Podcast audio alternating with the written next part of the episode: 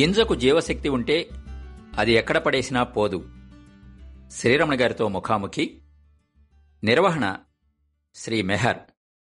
తొలిసారిగా ఈ ముఖాముఖి కినిగే పత్రికలో ప్రచురితమైంది. ప్రచురణ కాలం రెండు వేల పదమూడవ సంవత్సరం డిసెంబర్ మాసం. గింజకు జీవశక్తి ఉంటే అది ఎక్కడ పడేసినా పోదు. శ్రీరమణ గారితో ముఖాముఖి. శ్రీరమణ గారి కబుర్లు వినడం ఆయన రచనలు చదవడం కన్నా భిన్నమైన అనుభూతిని కలిగిస్తుంది. ఆయన రాసిన కాలంనో కథనో చదువుతున్నప్పుడు మన పట్టణం నిపుణుడైన సారథి ఆధ్వర్యంలో గతుకుల్లేని రోడ్డుపై నింపాదిగా సాగిపోతున్నట్టు ఉంటుంది.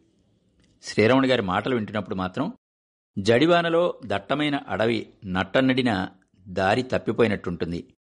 కానీ మీకు ఫలానా చోటికి వెళ్ళాలి అన్న పట్టింపేమీ లేకపోతే ఈ అడవిలో దారి తప్పిపోవడం అనేది రోడ్డుపై తిన్నగా సాగిపోవడం కన్నా చాలా బాగుంటుంది మాట్లాడుతూ మాట్లాడుతూ ఆయన చేసే శాఖాచంక్రమణాలు ఒక్కోసారి అసలు విషయం కన్నా రుచిగా ఉంటాయి. ఇంటర్వ్యూ చేస్తున్నప్పుడు ఒకటే అనిపించింది. ప్రశ్నలు తయారు చేసుకుని ఆయన అడగడం కాదు ఆయన మాట్లాడిన తర్వాత తదనుగుణంగా ప్రశ్నలు తయారు చేసుకుంటే బాగుండేది అని. కానీ మాట్లాడడానికి అసలు ఏదో ఒక మిష కావాలి కాబట్టి ఈ ప్రశ్నలు అందుకు మాత్రం ఉపయోగపడ్డాయి. కథలు రాయాలన్న ప్రేరణ ఎలా కలిగింది? నాది ఒక కాలమిస్ట్గా ట్రైన్ అయిన మైండ్. చాన్నాళ్ళ దాకా కథలు రాయాలన్న కోరిక లేదు. ఒక్కోసారి పెద్ద కథలుగా రాయాల్సిన థీమ్స్ కూడా కుదించి కాలమ్స్లో వాడేసేవాడిని అలా ఖర్చయిపోయేవి. కథలు రాయాలనిపించడానికి నా పల్లెటూరు నేపథ్యం ప్రధాన కారణం. నాకు అక్కడి మనుషులన్నా వాళ్ళ అనుబంధాలన్నా చాలా ఇష్టం. నేను ఎప్పుడూ చెబుతూ ఉంటాను ఒక మహానగరాన్ని అర్థం చేసుకోవాలి అంటే పది పదిహేను రోజులు చాలు. కానీ ఒక పల్లెటూరిని అర్థం చేసుకోవాలంటే ఒక పాతికేళ్ళు అక్కడ గడిపితే తప్ప సాధ్యం కాదు.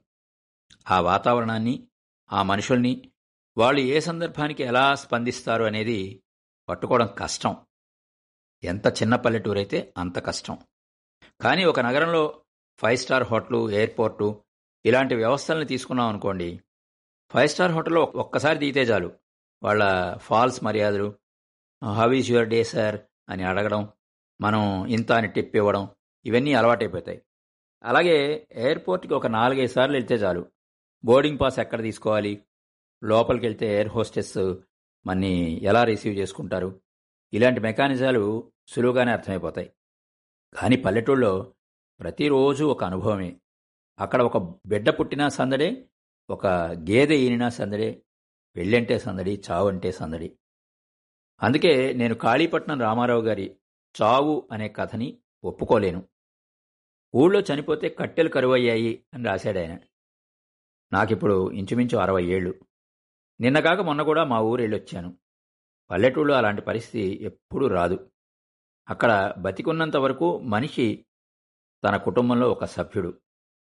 అతను కట్టెలా మారిన తర్వాత అది మొత్తం ఊరికి సంబంధించిన సమస్య. శవదహనం అయ్యేదాకా ఊళ్ళో పొయ్యి వెలగడానికి లేదు. ఊరి పెద్దో మరొకరో వచ్చి ఏంటి బాబు పరిస్థితి? డబ్బులున్నాయా? అని అడుగుతారు. అప్పుడింకా స్నేహితులు శత్రువులు అని ఉండరు. రావణుని చంపాక రాముడు విభీషణితో వెళ్ళు మీ అన్నయ్య కర్మకాండ సక్రమంగా జరిగేట్టు చూడు అంటాడు. నువ్వేనా ఇలా అంటోంది? అని అడిగితే ప్రాణం ఉన్నంత వరకు పేచీగాని శవంతో నాకు తగాదా ఏమిటి? అంటాడు. పల్లెటూరి వాళ్ళ మనస్సులో ఇవన్నీ ఉండకపోవచ్చు కానీ వాళ్ళలో ఒక ఆచారంగా ఇంకిపోయాయి. ఎవరికన్నా ఏదైనా కష్టం వస్తే వెళ్తారు. ముఖ్యంగా చావు విషయంలో పది మంది వచ్చి నిలబడతారు. పోయినవాడు పోగా నాకు వీళ్ళంతా ఉన్నారు అనే భావన ఆ వెనక మిగిలిపోయిన వాళ్ళలో కూడా కలుగుతుంది. అలాగే ఫలానా వాళ్ళ ఇల్లు ఎక్కడ అని నగరవాసిని అడిగితే ఒక్క నిమిషం కూడా ఆలోచించడు. తెలిస్తే తెలుసు అంటాడు లేకపోతే తెలియదు అంటాడు పల్లెటూళ్ళలో అలా కాదు. మనని వెంటేసుకుని వెళ్తాడు. తెలియపోతే నాకు తెలియదు కానీ ఫలానా వాడికి తెలుసు అని అక్కడికి తీసుకెళ్తాడు. దారి పొడుగునా మనం సిటీ నుంచి వెళ్ళిన వాళ్ళకి కాస్త చేకాగ్గా అనిపించినా బోల్డంత కూపీలు అవుతాడు. అబ్బాయి గారు మీరు ఎక్కడి నుంచి వస్తున్నారు? ఎందుకు వస్తున్నారు? ఫలానా వాడితో మీకు ఎలా పరిచయం? ఇవన్నీ అడుగుతాడు. అలానే ఇందులో పెద్ద కుతూహలం కూడా ఉండదు. ఇదేమీ స్పయ్యింగ్ కాదు. వాళ్ళలో మనిషి తత్వమే అంత. ఆ చిరునామా దొరికేదాకా మన కోసం నానా అవస్థ పడతాడు. They are made like that సందులు గొంతులతో తికమకగా ఉండే పల్లెటూరి వీధుల్లాగే అక్కడి మనుషుల మనసులు కూడా సంక్లిష్టమైన వైరుధ్యాలతో ఉంటాయి. వారు ఎప్పుడు ఎలా స్పందిస్తారో తెలియదు ఆసక్తికరంగా ఉంటారు. సున్నితంగా కూడా ఉంటారు. ఇది నేను చూసిన ప్రపంచం నాకు తెలిసిన జీవితం. ఈ వాతావరణాన్ని కథల్లో పట్టుకోవాలి అన్న తపనే నా చేత కథలు రాయించింది.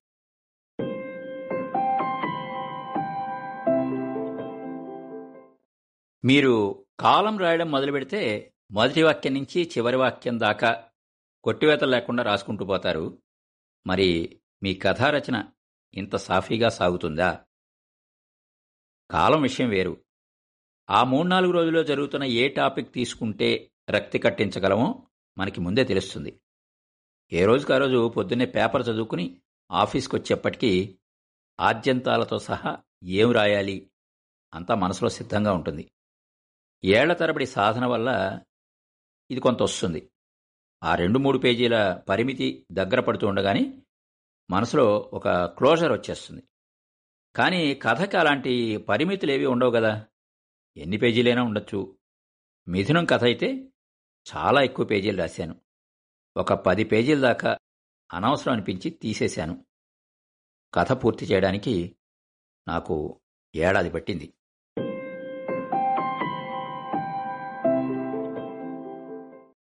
మిథునం కథలో జంటకు నిజ జీవితంలో ప్రేరణ ఎవరన్నా ఉన్నారా? మా బ్రాహ్మణ అగ్రహారంలో మామయ్య అత్తయ్య వరుసైన వాళ్ళు కొంతమంది ఉన్నారు. పుట్టించోటే మట్టిలో కలిసిపోవాలి అన్నది వాళ్ళ తత్వం. వాళ్ళలో తొమ్మిదేసి మంది పిల్లలు ఉన్నవాళ్ళు కూడా ఉన్నారు.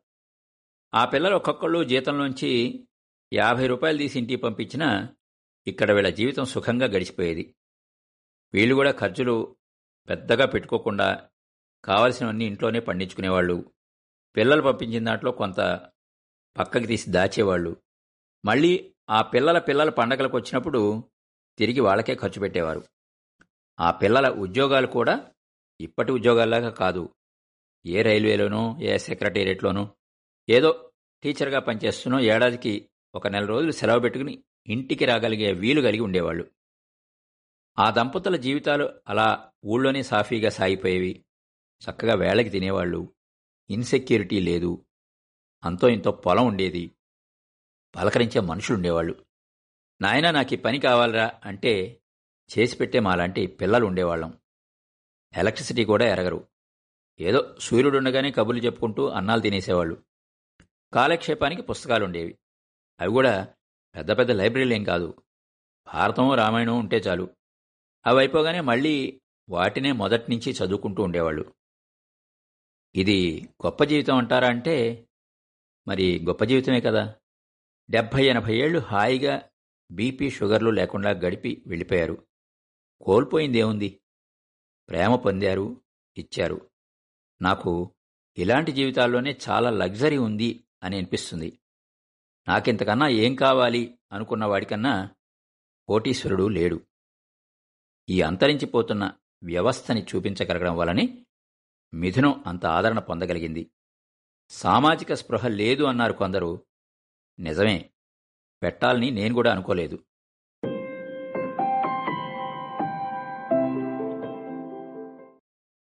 రాయడానికి కష్టపడిన కథ ఇది. కష్టపడితే మంచి కథ వచ్చేస్తుందన్న హామీ ఏమీ లేదు. కానీ నా కథల్లో నాకు దగ్గరగా తెలియకుండా రాసినవి కానీ ముందస్తు ఆలోచన లేకుండా రాసినవి కానీ ఏమీ లేవు. మాలతి చందూర్ గారు బంగారు కథ చదివి ఏమయ్యా ఎంతకాలం పట్టింది? అని అడిగారు. ఏడాది పట్టింది అన్నాను అనుకున్నానయ్యా. మేం కథలు రాసేవాళ్ళం కథలు చదివేటప్పుడు ఎక్కడన్నా ఒక వాక్యం తీసేయగలమా అన్న దృష్టితో చదువుతాం. అలా తీసేయగలిగింది ఏం దొరకలేదు నాకు ఈ కథలో అన్నారు. బంగారు మురుగు కథ రాసినప్పుడు నేను కార్డు ముక్కల మీద రాసుకున్నాను. మూడేసి వాక్యాలు పట్టే తెల్ల కాగిత ముక్కలవి కొట్టేసి రాసుకోవడానికి కింద ఇంకా ఖాళీ ఉండేది. ఒకే విషయాన్ని చెప్పి మూడేసి వాక్యాల్ని ఎలా వేరువేరు కార్డుల మీద రాసుకుంటూ వాటిని రీఅసెంబుల్ చేసుకుంటూ వెళ్ళేవాడిని ఒకటి రెండు మూడు అంటూ వాటికి నంబర్లు కేటాయించడం ఆ వరుస కుదరట్లేదు అని అనిపించినప్పుడు మూడో తీసుకెళ్ళి అక్కడ పైన వేస్తే ఎలా ఉంటుందో చూడడం అవసరమైన ముక్కలు పక్కకి తీయడం ఇలా చేసేవాడిని దీనివల్ల క్లీన్గా చదువుకోవడానికి వీలుండేది. అలాగే నేను కథలకి ప్లాట్ వెతుక్కోవడము ఇది ఎట్లా ఉంటే బాగుంటుందా అట్లా ఉంటే బాగుంటుందా ఆలోచించడం ఇవేమీ ఉండవు. ఇది ఇట్లా ఉంటుంది అంటే ఇట్లా ఉంటుంది అంతే. బంగారు మురుగు కథ తీసుకుంటే అది ఫస్ట్ పర్సన్ నా కథ నా జీవితంలో భాగం. అట్లాంటప్పుడు అది అట్లా జరిగింది అంటే జరిగింది అంతే. మిథునం కథ ముగింపు విషయానికి వచ్చేసరికి అదేంటండి అట్లా రాశారు అన్నవాళ్ళు ఉన్నారు. నా వరకు నేను అలాగే ఉంటుంది అని అనుకున్నాను. ఆవిడ అంటుంది కదా చివర్లో నేను ముందు పోయింటే ఇవన్నీ ఆయనకి ఎవరు చేసి పెడతారు? అని. నిజానికి ప్రేమ ఉంటే అంతే. ఆడవాళ్ళు అలాగే అనుకుంటారు. ఎందుకంటే మగాడు తనది కాని ఇంట్లో అది కొడుకిళ్ళైనా కూతురిళ్ళైనా గడప దాటి వంటింట్లోకి అంత చొరవగా వెళ్ళలేడు. ఆడది వెళ్తుంది పెద్దరికంగా వంటిల్లు చక్కబెడుతుంది. మొగాడు అరువు మీద కూర్చోవలసిందే. పెడితే తినాలి లేకపోతే లేదు. అమ్మాయి నాకు అన్నం పెట్టలేదే అని నోరు తెరిచి అడగలేడు. ఇది తెలిసిన వాళ్ళు ఎవరైనా ఒప్పుకుంటారు అయితే బయటపడరు. నేను బయటపడి రాశాను. అంతే.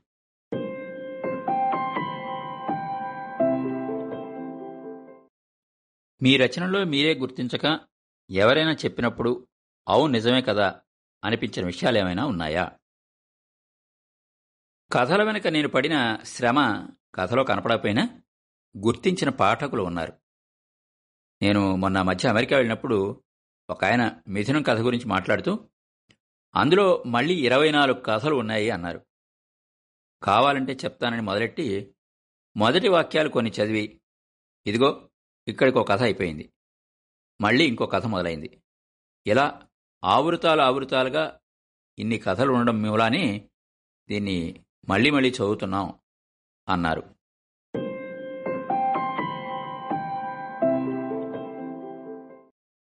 మిథునం ఫీట్ రిపీట్ చేయగలమో లేదో అన్న ఒత్తిడి మీరిప్పుడు రాస్తున్న రాబోయే రచనల మీద ఉంటోందా? కొంత ఉంటుంది. మనకు కొంతమంది పాఠకులు ఉన్నారు రాసింది బాగోపోతే ఈయనది రాయకపోతే ఏమైంది అని అనుకుంటారు కదా అని లోపల ఉంటుంది. కానీ కనీసం నా వరకు సంతృప్తి లేకుండా నేను ఏ కథ మొదలుపెట్టను. అలా ఓసారి కథ మన మనసులోకి వచ్చాక దానికి రూపం ఏర్పడ్డాక ఇక రాయకుండా ఉండలేని స్థితి ఒకటి వస్తుంది. ఒక బరువులాగా ఉంటుంది లోపల. అప్పుడు ఇంక దాన్ని వదిలించుకోవాలనుకుంటాం. అప్పుడు ఇంక అది ఎలా ఉంటే అలా ఉంటుంది.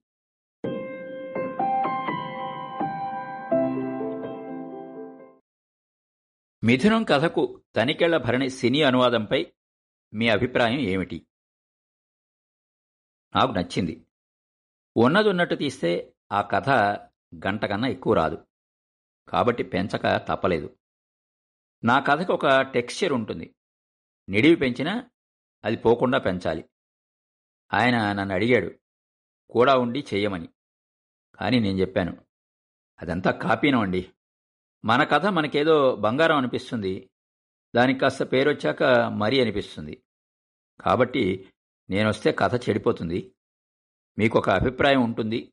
దాన్ని కాదని మీరు వెళ్ళలేరు. మీరు రచయితే కాబట్టి మీరు తీదల్చుకున్నట్టు తీయండి అని వదిలేశాను. కథని పెంచడం అన్నది కొంత కమర్షియల్ వైబిలిటీ కోసం చేశారు. అందుకే ఎన్నో కోట్లు పెట్టిన పెట్టి తీసిన సినిమాలు ఇలా వచ్చి అలా వెళ్ళిపోతున్న సమయంలో కేవలం కోటి రూపాయలతో తీసిన సినిమా ఒక పాతిక ముప్పై కేంద్రాల్లో జెన్యున్గా యాభై రోజులు ఆడింది. దాని డబ్బులు దానికి వచ్చాయి బాగుంది అది చాలు నాకు.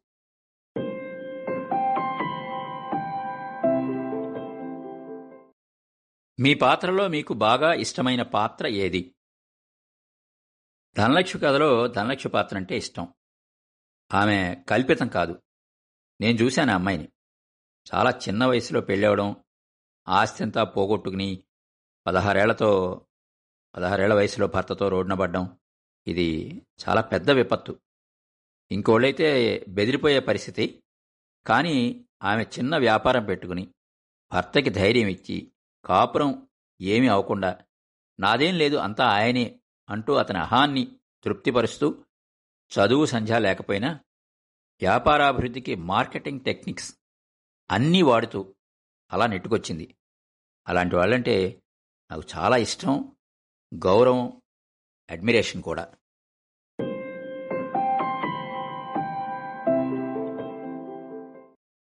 మీరు రాసిన ఏకైక నవల ప్రేమ పల్లకి గురించి చెప్పండి. ఆంధ్రజ్యోతిలో పనిచేస్తున్నప్పుడు పురాణం గారు ఆ నవల రాయమని ప్రోత్సహించారు. మీరు రాయండి. ఒక్కసారే అంతా ఇవ్వక్కర్లేదు కదా. ఇక్కడే ఉంటారు కాబట్టి వారం వారం రాసుకోండి అన్నారు. సరే అని మొదలుపెట్టాను. కానీ ముందుగా ఒక విస్తృతమైన ప్రణాళిక లేకుండా మొదలుపెట్టడం వల్ల అదేదో కాలంలాగా వారం వారం రాయడంగా అయిపోయింది. శైలి వల్ల ఏదో రీడబిలిటీ వస్తే వచ్చి ఉంటుంది కానివ్వండి అదేం గొప్ప నవల అనడానికి లేదు. నాకు పెద్దగా సంతృప్తినివ్వలేదు.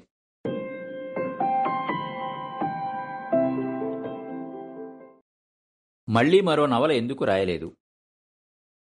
రాయాలని ఉంది కానీ దానికి ఎక్కువ సమయం కావాలి. అలాగే ఇతివృత్తం ఏది తీసుకోవాలి అన్న మీమాంస కూడా కొంత ఉంది కానీ నిజానికి నా కథలు కూడా నవలలాగే విస్తారమైన కాలపు క్యాన్వాస్ మీద సాగుతాయి. మిథునం బంగారు మురుగు ధనలక్ష్మి షోడానాయుడు ఇవన్నీ ఎన్నో ఏళ్ళ కథని క్లుప్తంగా ఇముడ్చుకున్నవే. కానీ ఎప్పటికైనా నవల రాయాలనే ఉంది. రాస్తాను.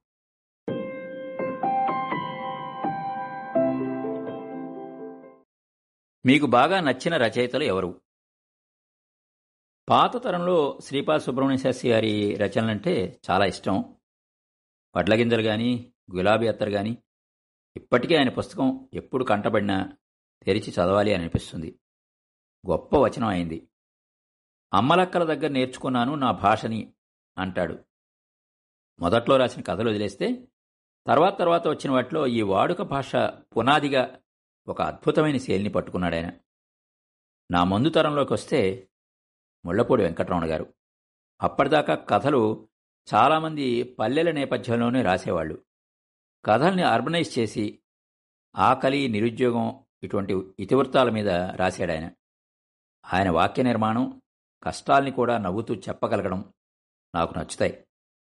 ఆ తర్వాత రావిశాస్త్రి గారు ఆయన మనుషుల్ని బాగా పట్టుకోగలడు కానీ రాను రాను శిల్పం ఆయన్ని డామినేట్ చేసింది అని అనిపిస్తుంది. ఆయన ఏం చెప్పదలుచుకున్నాడు అన్న దానికంటే ఆయన భలే తమాషాగా చెప్పాడే అన్న దాని మీదకే మన దృష్టి వెళ్ళిపోతుంది.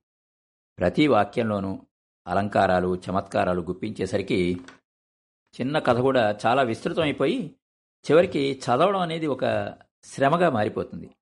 ఈ ఒక్క విషయంలో తప్ప ఆయనంటే నాకు చాలా అభిమానం.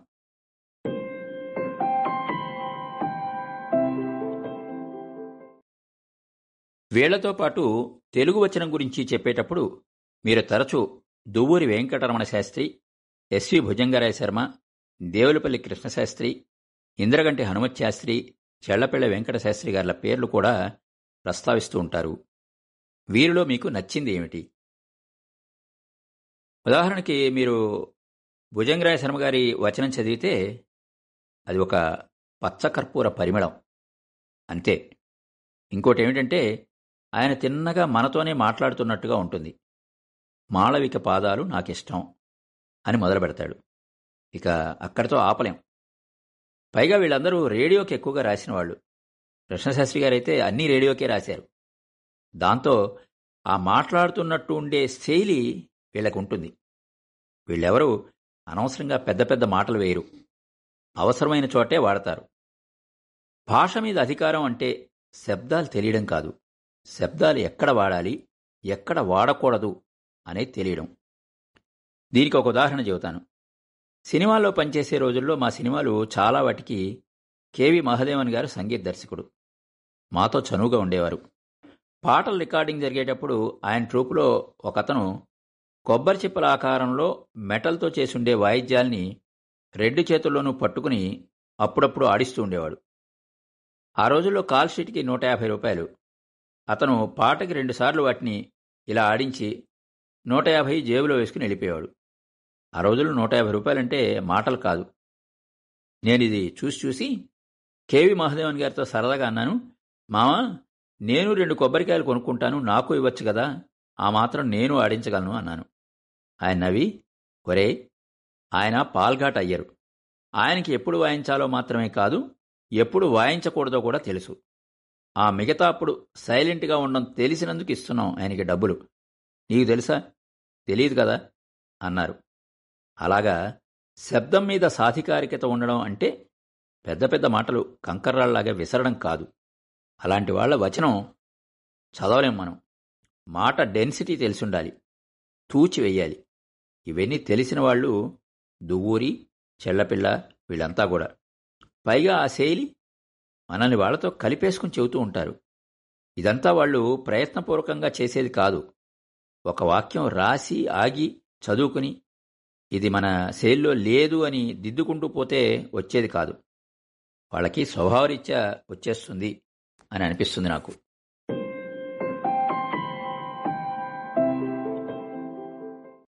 ముళ్ళపూడి వెంకటరమణ గారి ప్రభావం మీపై ఏ విషయంలోనైనా ఉన్నదా. లేదు. అసలు ఆయన జీవితం బయలుదేరిన స్థానం చేరుకున్న గమ్యం ఇవన్నీ పూర్తిగా వేరు. ఆయన చూసిన కష్టము సుఖము రెండు నేను చూడలేదు. లేమి అనేది ఎరుగను. అట్లానే పెద్ద రిచెస్ కూడా ఏమీ లేవు. మా నాన్న టీచరు పల్లెటూళ్ళలో కాస్త పొలం అది ఉండేది. చిన్న కుటుంబం. చదువులో అయినా ఎందులో అయినా నేను కోరుకున్న చేసే స్వేచ్ఛ ఉండేది. అట్లాంటి జీవితం నుంచి వచ్చినవాడిని నేను. ఒక పూట అన్నం లేకపోతే ఏమవుతుందో అనే విషయం నాకు తెలియదు అందుకే నేను వాటి గురించి రాయను కూడా రాయను. లేని విషయాలు గ్లోరిఫై చేసుకుని చెప్పుకోవడం నాకు ఇష్టం లేదు. నండూరు రామ్మోహన్ రావు గారు నేను పేరడీలు అవి రాస్తున్న కొత్తలో జాగ్రత్త ఉండోయ్ మీదంటూ ఒక శైలి ఉంది దాన్ని కోల్పోవద్దు. ఒక రచయితని ఇమిటేట్ చేయడం వాళ్ళకి గౌరవమే కానీ మీకు కాదు అని పదే పదే చెప్పేవారు. నా శైలి ఏమిటంటే ఓ రకంగా అది నా బలహీనతని కూడా అనుకోవచ్చు. ఏదైనా కొంచెం చెప్పేప్పటికీ ఫిలసాఫికల్ ధోరణి వచ్చేస్తుంది. నాలుగైదు వాక్యాలకి ఒక వేదాంత వాక్యం వచ్చేస్తుంది. నాకు దాని మీదున వ్యామోహం కారణం కావచ్చు. అది నిహిలిజం కాదు ఒక తాత్విక ధోరణి. అంతే. శైలి విషయంలో కూడా ముళ్ళపూడికి నేను భిన్నమే. నాకు చిన్న వాక్యాలు రాయడం అలవాటు. అలాగే ఉపమానాల మీద ఆయనకున్నంత మోజు నాకు లేదు. ఆయన ఓ సందర్భానికి ఐదారు ఉపమానాలు వేస్తే గాని ఊరుకోరు. అలాంటివి చదువుకుని ఆనందిస్తాను కానీ నేను వాడను.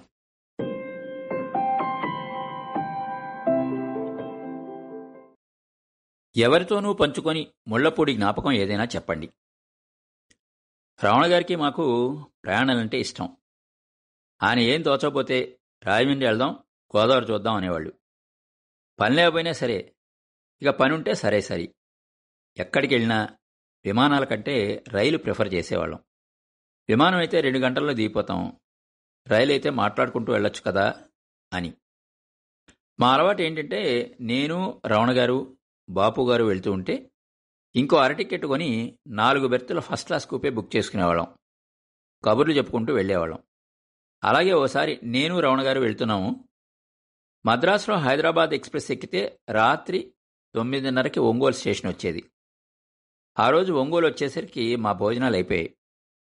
మామూలుగా రావణ గారు ఎక్కడికి వెళ్ళినా మేమున్నది ఇద్దరు ముగ్గురే అయినా కూడా భోజనం మాత్రం ఇంకో ఒకరిద్దరికి సరిపడా తీసుకొచ్చేవారు. అన్నం లేని వాళ్ళు ఎవరైనా వస్తే వాళ్ళకి పెట్టాలి అని. ఆయన ఫిలాసఫీ ఏంటంటే అన్నం ఎప్పుడూ వృధా కాదు. మనం తింటాం ఎవరికన్నా పెడతాం. పారేస్తే పక్షులు తింటాయి చీమలు తింటాయి. ఇట్లా ఉండేది. ఇంకోటి ఏంటంటే ఆయన చిన్నప్పుడు అనుభవించిన లేమి వల్ల కాబోలు ఆయనకెప్పుడు అన్నం చాలా కనపడాలి. సాంబారు చాలా కనపడాలి. అన్నీ చాలా చాలా చూడాలి. ఆఫీస్కి క్యారేజీ తెప్పించినప్పుడు కూడా తినేవాళ్ళు నలుగురుంటే అరడదన మంది తెప్పించేవారు. సినిమా షూటింగుల్లో ఆయన మిగతా ఏవీ పట్టించుకునేవారు కాదు. భోజనం తెచ్చారా? టిఫిన్లు బాగా పెట్టారా? వాళ్ళకి నాన్ వెజిటేరియన్ పెట్టాల్సిందే. ఇట్లా. కొంతమంది అనేవాళ్ళు వాళ్ళ ఇంటి దగ్గర నాన్ వెజ్ తినటం లేదు కదా మరి ఇక్కడెందుకు? అని. వాళ్ళ ఇంటి దగ్గర తినకపోవచ్చు కానీ అక్కడ ప్రేమాభిమానాలతో వడ్డించి పెట్టే భార్యో చెల్లెలో అక్కో ఎవరో ఒకళ్ళు ఉంటారు ఇక్కడ ఉండరు కదా అనేవారు ఆయన కొందరు తాము పడ్డ కష్టం అందరి మీద రుద్దాలి అనుకుంటారు. కొందరు మనం పడ్డ కష్టం ఇంకోళ్ళు పడకూడదు అనుకుంటారు. రమణ గారు రెండో జాతి. ఎవరన్నా భోజన సమయంలో వేషం కోసం వస్తే బాబు ముందు కాళ్ళు చేతులు కడుక్కుని మాతో పాటు అన్నం తిను. నీకు వేషం ప్రస్తుతం ఇవ్వలేను. అన్నం కావాలంటే పెడతాను. తినేళ్ళు. వెళ్ళేప్పుడు ఇదిగో బస్సులో వెళ్ళు అంటూ ఓ పది రూపాయలు చేతిలో పెట్టి పంపించేవాళ్ళు. సరే విషయానికి వస్తే మేము ఒంగోలు చేరేసరికి రాత్రి పది అయింది. ప్లాట్ఫామ్ మీద ఒక బిచ్చగత్తె సంకలో చిన్న పిల్లవాడున్నాడు. ఆమె చేయి పట్టుకుని ఒక మూడు నాలుగేళ్ళ పిల్లాడు ఇంకోడున్నాడు. అయ్యా అంటూ తిరుగుతూ వచ్చింది. ఇప్పుడు ఏసీ వచ్చాక కిటికీల అద్దాలతో మూసేస్తున్నారు కానీ అప్పట్లో ఫస్ట్ క్లాస్ కదా అడ్డంగా చువ్వలుండేవి. ఆ అమ్మాయి అరుస్తోంది ఈయనేమో లోపల కూర్చున్నాడు మిగిలిన భోజనం ఆమెకి ఇవ్వాలని అటు తిరిగి వెళ్ళి ఇవ్వాలంటే మూడు నాలుగు కూపేలు దాటాలి. అయినా అక్కడ డోర్స్ లాక్ చేసి ఉంటాయి ఇక ఎలా ఇవ్వాలో తెలియక ఆయన స్టీల్ క్యారేజీ గిన్నెలు విడదీసి తీసుకో తీసుకో అంటూ ఆ అమ్మాయికి ఇచ్చేశారు. విడిగా ఏవో స్వీటు హాటు ప్యాకెట్లుంటే అవి కూడా ఇచ్చేసి చివరికి క్యారేజీ సెట్ చేసే కడ్డీతో సహా ఇచ్చేశారు. ఆ అమ్మాయి దండాలు పెడుతూ ఆ మూడు గిన్నెలు సర్దుకుని వెళ్ళిపోయింది. అక్కడ నేనేం మాట్లాడలేదు. హైదరాబాద్ వెళ్ళిన తర్వాత మర్నాటి పొద్దున్న టిఫిన్ చేస్తున్నప్పుడు మీరు చేసిన పని బాగానే ఉంది కానివ్వండి తర్వాత ఏం జరిగి ఉంటుందో తెలుసా? అన్నాను. ఏం జరుగుంటుంది? అని అన్నారు. గేటు దగ్గర పోలీసు వాడు కనిపిస్తాడు. ఏం దొంగమండా ఎక్కడ కాజేశావని వాడు లాక్కునుంటాడు క్యారేజీని అన్నాను. ఆయన అప్పుడే మాట్లాడలేదు. టిఫిన్ అయ్యాక ఎందుకు రమణ గారు నా మైండ్ పాడు చేశారు? అన్నారు. నేను అన్న తర్వాత ఆయనకు కూడా అదే అనిపించి ఉంటుంది. చాలా రోజులు ఆ ఊహ ఆయన్ని హాంట్ చేసింది. నేను అలా అనకుండా ఉండాల్సిందే అని అనుకున్నాను తరువాత.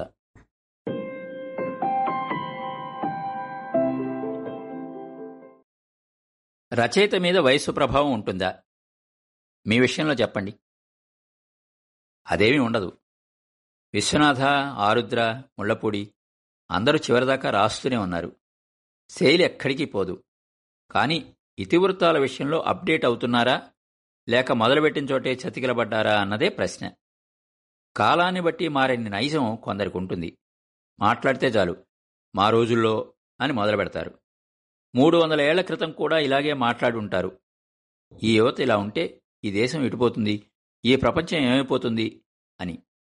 ఏమైపోయింది? అది ఎటోటి పోతూనే ఉంటుంది. వెళ్ళిపోతున్న రైల్ని కదలకుండా చూస్తూ కూర్చున్నట్టు వాళ్ళు మాత్రం ఉన్న చోటే మిగిలిపోతారు.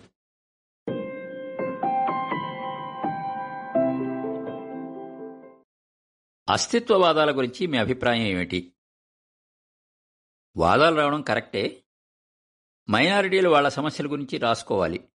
కానీ అందరూ అన్నీ రాయాలడం నిర్దేశించడం సబవు కాదు. రచయితకి స్వేచ్ఛ ఇవ్వాలి. వాడెప్పుడో ఒకటి రాస్తాడు. సామాజిక స్పృహతోనూ అది లేకుండాను. అంతే తప్ప విరసం వాళ్ళలాగా ఇదే రచన ఇలాగే రాయాలి అని చిలక్కొయ్కేసి తగిలించేయకూడదు. సరే వాదాల గురించి మాట్లాడుతున్నాం కాబట్టి ఓ విషయం చెప్పాలి. నా కథ మిథునం ఆ ఏడాది వాసిరెడ్డి నవీన్ పాపినేని శివశంకర్ల కథ. కథ సంకలనంలో రాలేదు. ఆ ఏటి సంకలనానికి జంపాల చౌదరి గారు ముందు మాట రాస్తూ మిథునం ఈ సంకలనంలో చేరకపోవడం వల్ల మిథునానికి నష్టం లేదు గాని ఈ సంకలనానికి వెలితిగానే ఉంటుంది అని రాశారు. ఈ మధ్య తానా సభలకు అమెరికా వెళ్ళినప్పుడు నాతో పాటు వాసిరెడ్డి నవీన్ గారు కూడా వచ్చారు. అక్కడ షికాగోలో ఒక తెలుగు మీటింగ్లో ఆయన మాట్లాడుతూ ఆ ఏటి సంకలనంలో మిథునం కథ చేర్చనందుకు శ్రీరమణ గారికి జంపాల చౌదరి గారికి ఈనాడు సభాముఖంగా క్షమాపణ చెబుతున్నాను.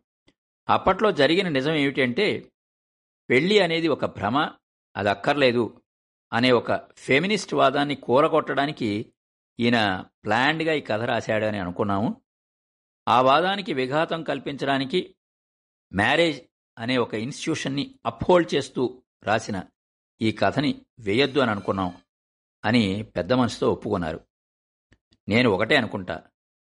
గింజకి జీవశక్తి ఉంటే అది ఎక్కడ పడేసినా పోదు.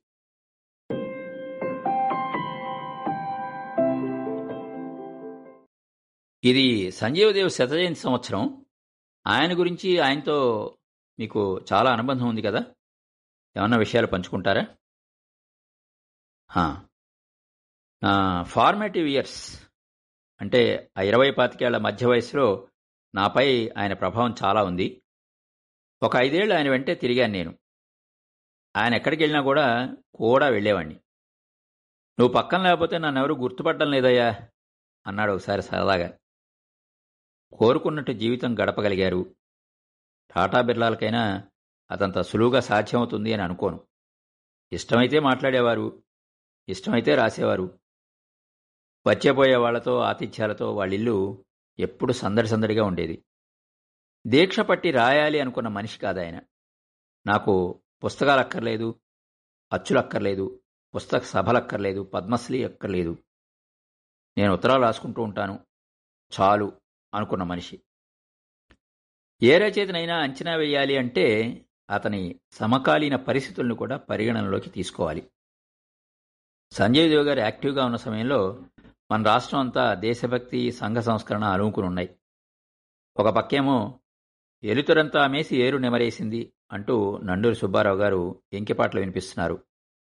మరోపక్క అవిసి పువ్వులు రెండు అందకున్నయి నాకు తుంచి నాసిగలోన తురిమిపోదువు గాని రావోయి బంగారు మామ అంటూ కొనకళ్ళ వెంకటరత్నం గారు బంగారు మామ పాటలు కడుతున్నారు.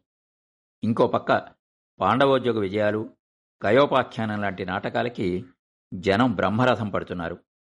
ఆ నాటకాల్లో నటులు ఓ డివి సుబ్బారావు గారన్నా ఓ షణ్ముఖ ఆంజనేయరాజు గారన్నా పూసపాటి నరసింహమూర్తి గారన్నా పిసిపాటి నరసింహమూర్తి గారన్నా ఇవాళ సినిమా వాళ్ళకున్నంత గ్లామర్. ఓ పక్క పత్రికల్ని ప్రబోధించిరి అభిభాషించిరి లాంటి పాత భాష నుంచి బయటపడేస్తూ కృష్ణాపత్రికలో ముట్నూరు కృష్ణారావు గారు ఆంధ్ర ప్రభలో నార్ల వెంకటేశ్వరరావు గారు భాషకి ఒక కొత్త ఒరవడి తెస్తున్నారు. ముప్పై ఐదేళ్ళ వయసున్న సంజయ్ దేవ్ చుట్టూతా అలుముకున్న వాతావరణం ఇది. ఇలాంటి సమయంలో ఆయన ఈస్థటిక్స్ వైపు దృష్టి మళ్ళించారు. ఇప్పుడు అనొచ్చు కొందరు. ఆయన దంతపు సౌధాల్లోంచి ఎగిరిపోయే కొంగల్ని తెరచాప పడవల్ని చూస్తూ కూర్చున్నాడు అని. కానీ నిజానికి ఈస్థటిక్స్ని ఎవరూ వదిలిపెట్టలేదు. చలం మహాప్రస్థానానికి యోగ్యతాపత్రం రాస్తూ సంధ్యం చూశావా అంటే ఎవరా సంధ్య అంటే నేనేం చెప్పను? అంటాడు. మరి మహాప్రస్థానంలో ఈస్థటిక్ రెఫరెన్స్ ఎందుకు ఇచ్చాడు? ఈస్థటిక్స్ అనగాని అదేదో వెన్నెల గురించి కొబ్బరాకుల గురించి అనుకోక్కర్లేదు. శ్రీశ్రీ గారు కూడా నా ఊళ్ళ కేదార గౌడ అన్నాడు ఎందుకని? ఏ ఫ్యాక్టరీ సైరనో అని ఎందుకు అనలేదు? అక్కడ రాగం పేరు ఎందుకు పెట్టాడు? తిలక్ నా అక్షరాలు వెన్నెల్లో ఆడుకునే అందమైన ఆడపిల్లలు అన్నాడు. అంత అందంగానే రాశాడు. అవేవి తప్పు కాదు. ఎవరు వాళ్ళని సామాజిక స్పృహ లేదు అని వెలివేయలేదు.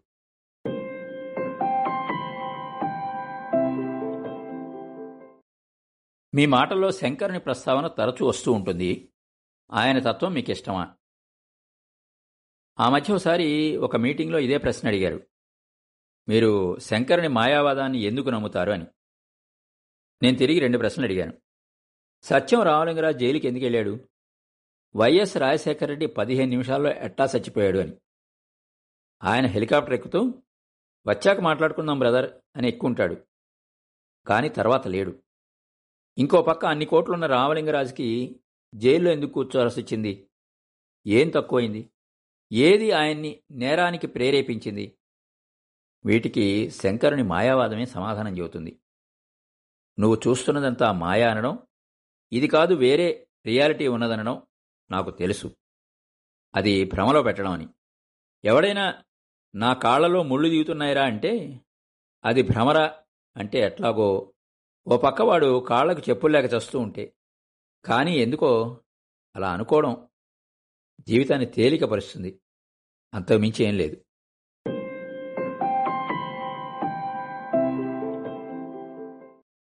మీ తర్వాతి కథాసంపుటి ఎప్పుడు రాబోతోంది?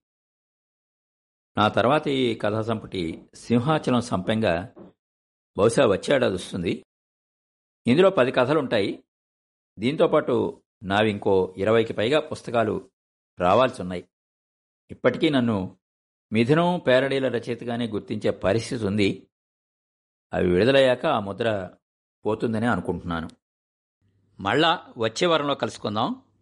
మా షో మీకు నచ్చినట్టయితే యాపిల్ పాడ్కాస్ట్ గూగుల్ పాడ్కాస్ట్ మరియు స్పాటిఫైలో కానీ సబ్స్క్రైబ్ చేసి నోటిఫికేషన్ ఆన్ చేసుకోండి. నెక్స్ట్ ఎపిసోడ్ రిలీజ్ అయినప్పుడు మీకు అప్డేట్ వస్తుంది. నేను మీ కొప్పతి రాంబాబు విజయవాడ నుండి